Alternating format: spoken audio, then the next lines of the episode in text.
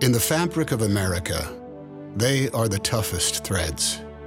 One of the first things they learned was the code that every service member lives by leave no one behind.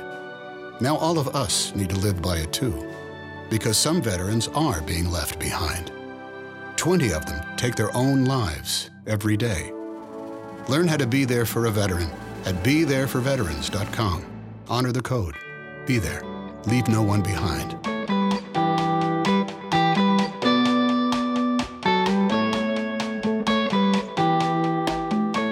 Monday, November 27, 2017.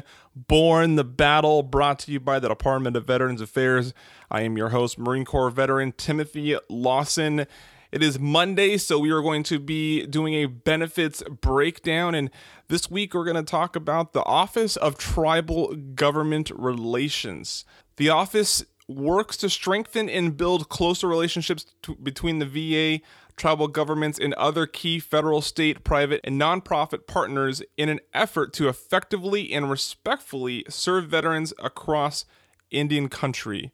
The office's director, Stephanie Birdwell, is going to join me and going to talk about how her office communicates the resources and benefits that VA offers uh, to the end user in these tribes, how they collaborate and partner with the tribal governments locally, uh, and then the, the, nuances that Native veterans need to be uh, aware of, or they become aware of when they return, um, as far when it comes to their benefits, such as applying for a VA home loan uh, that may be on tribal land, stuff like that. So.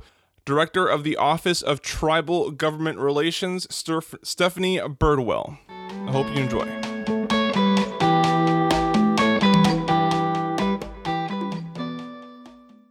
Office of Tribal Government Relations. Okay.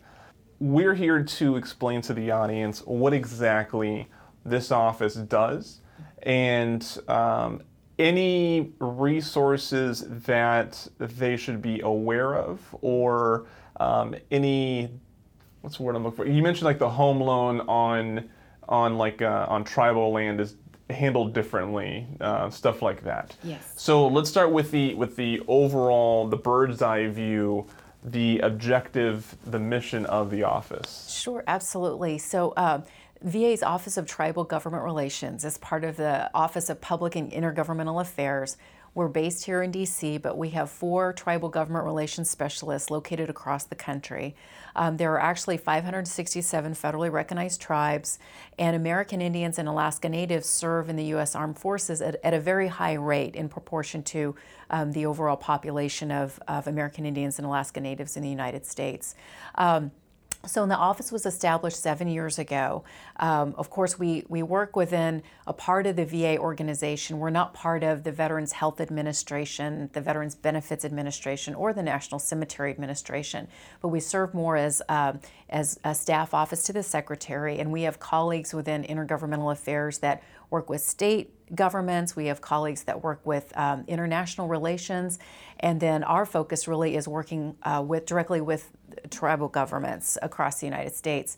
Um, so uh, when veterans uh, come home from service, um, they are, and, and if they return home to their tribal communities, um, American Indian and Alaska Native veterans are in a unique situation in that they're uh, citizens of the United States, they're Americans, they're citizens of the states in which they reside, but they're also citizens of their tribal governments. And um, when the office was established, we kind of uh, identified three overarching goals, and those were to support VA's tribal consultation policy which means that whenever the agency is making decisions about policies or programs, um, that they will they will ask um, those those folks who are affected by those decisions. So they'll engage in tribal consultation. So if a decision is being proposed that's going to affect veterans living in tribal communities, they'll make sure to consult with um, those tribal leaders and tribal officials to get input that may inform that decision making or, or change policies or programming. So, in addition to tribal consultation, uh, we focus on activities that promote increased access to care and benefits for veterans living in tribal communities and also that promote um, economic sustainability for veterans living in, in Indian country. So, um, a lot of what we do is a lot of training, a lot of um, outreach, and a lot of intergovernmental site visits so that the whole VA enterprise, whether it's the leadership or um, the subject matter experts that work in the administrations within VA, um, they can build relationships and build bridges so that they can more effectively partner with tribal governments. Um, when it comes to, um, and now tribal governments can be located in rural areas, they can also be located in urban areas.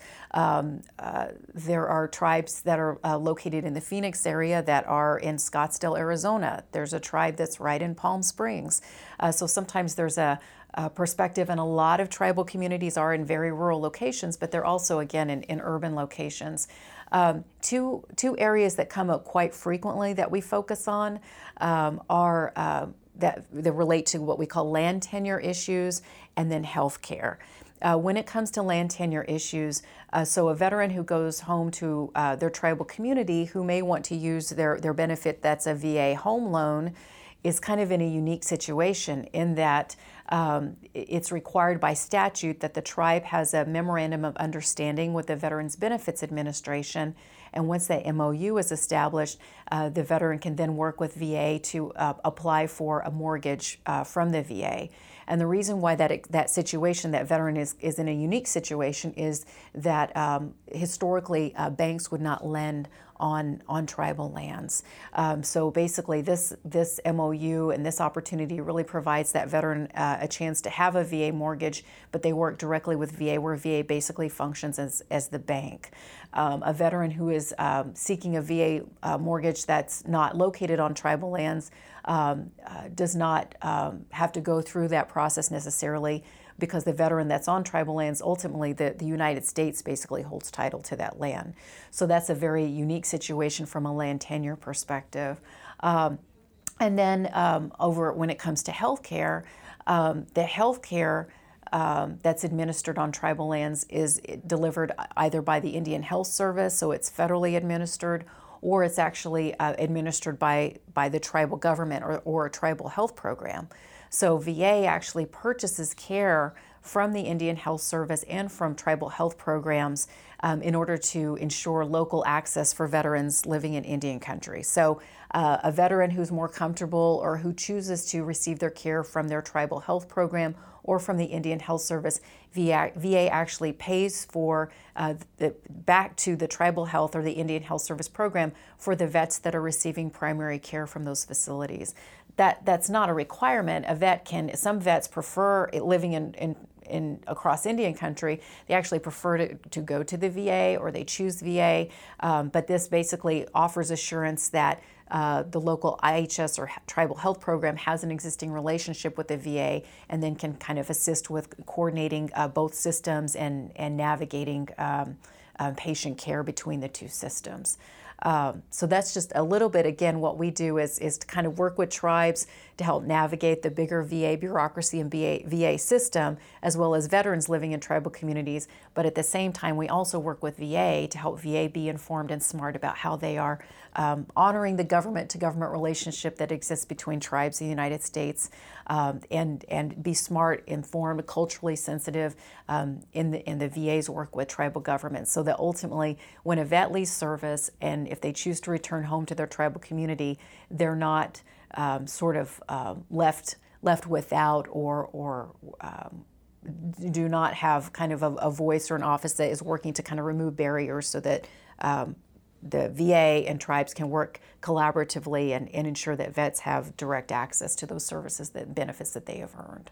Wow. That was uh, a tremendous explanation. so, well done. Thank you. Yeah. Thank um, you. So you mentioned um, uh, home loans and healthcare. Is there any nuances in education benefits? Um, so that one of the nuances with when it comes to education benefits are um, that uh, there are actually um, a number of tribes. There approximately there I think there are just over 30 um, tribal colleges that are um, that are across the landscape of, of Indian country. Um, and veterans who are attending tribal colleges, of course, can choose to use their um, GI Bill or education benefits to attend a tribal college. Um, so that's something that that's somewhat unique.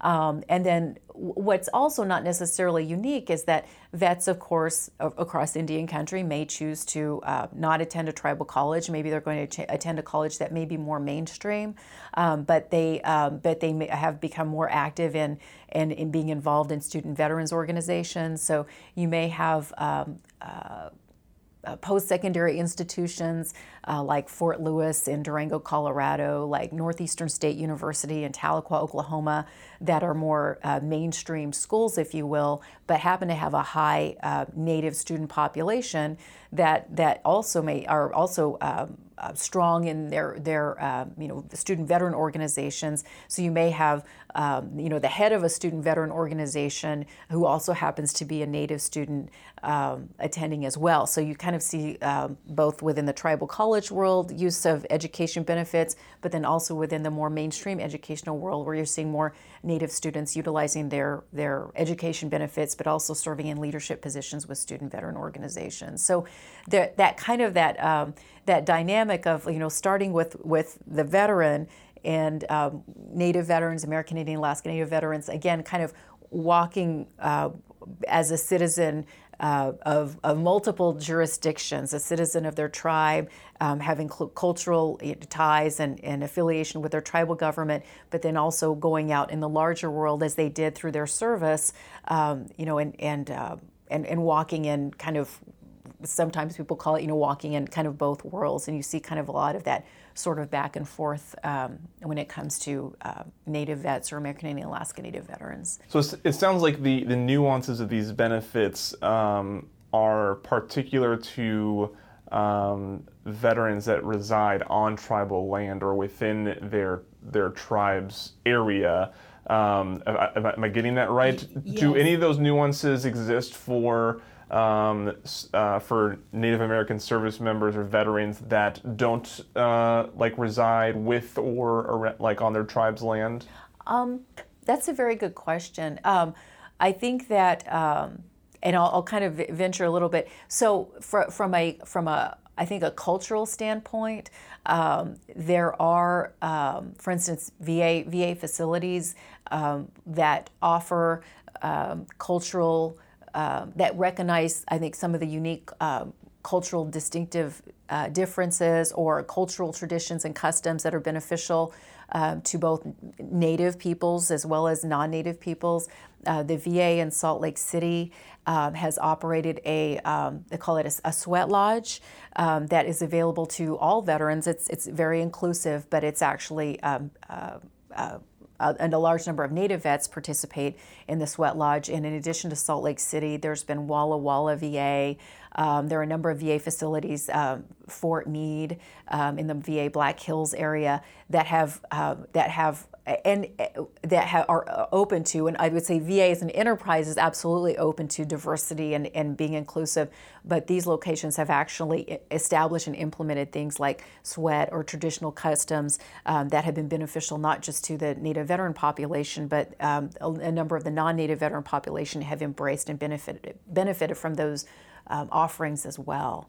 Um, th- so, um, but also getting back to so interestingly, um, getting back to the unique kind of healthcare system, uh, in particular in tribal communities, of all of the 567 federally recognized tribes, 229 of them are located in Alaska.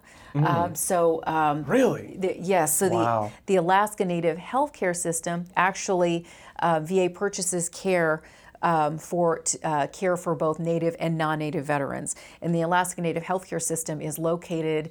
Um, in in rural, very rural parts of Alaska where there are no other providers. There's no VA providers. There's no other mainstream providers. So VA has worked with and utilized and leveraged the the infrastructure of the Alaska Native healthcare system again to purchase care to treat both Native and non-Native veterans. And that kind of rurality um, when we're talking about um, a lot of the outreach that we do. Um, VA is getting ready to work with tribal governments um, on a what we're calling it a, a kind of a presumptive um, claims campaign. So, um, so having kind of claims clinics within tribal locations, focusing particularly on reaching vets who may have presumptive conditions, and we're looking forward to launching that in 2018. So, whenever, whether it's the presumptive campaign or any of the outreach that we do, a lot of tribal governments um, probably the majority because veterans hold a very high place of esteem and respect within tribal communities. But um, tribal governments are very um, inclusive when it comes to serving vets. So, say we have a uh, presumptive claims clinic in a very rural location or, or area. Again, uh, many tribes say we want to be good neighbors. So it, the um, outreach event yes, absolutely may reach veterans in Indian country, but it may reach also and serve veterans that are, um, are again, co located next to tribal um, headquarters, tribal towns. So it also can be very beneficial for very rural veterans who may also kind of struggle with access issues and, and outreach um, issues as well. So um, the when it comes to VA's work with tribes, again, some tribes are located in urban areas, but particularly in, in rural areas, um, that that rural stress, presence and infrastructure and network is very valuable when it comes to VA, you know, leveraging and reaching um, the r- veterans in the rural part of the world. And as we know, um, a lot of states that have uh, rural territory have high uh, native population serving, but also have very high veteran population uh, serving. So uh, places like Montana and Alaska um, have a lot of veterans, both native and non-native.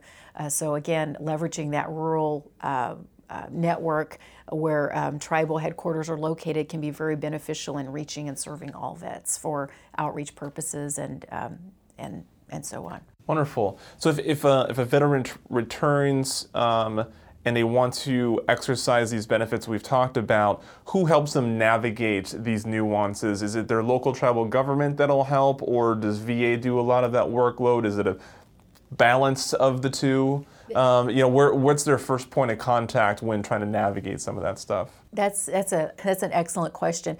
What we've seen um, over the last um, I would say, well, over the last seven plus years, is that um, tribes have really um, have really uh, been proactive about um, uh, sometimes hiring or ensuring that. Um, uh, local staff. Sometimes they're called tribal veteran service officers. Sometimes they're called tribal veterans representatives. Um, so sometimes uh, tribes have uh, basically uh, hired or established one position. Some tribes are establishing their own um, departments of Veterans Affairs. Um, so, uh, and, and are, are seeking training um, whether it be from the VA, whether it be from the state, whether it be from veteran service organizations. So a lot of tribes have really kind of ramped up their efforts locally to be that kind of local point of contact for vets once they come home uh, to kind of help navigate the system. And uh, the tribes, uh, again, and almost majority of tribes have at least one individual, if not more, who um, attend training and are informed about VA services and benefits. And they have been just really fantastic partners uh, when it comes to, again, establishing relationships with state departments of Veterans Affairs, but also their local regional VA partners.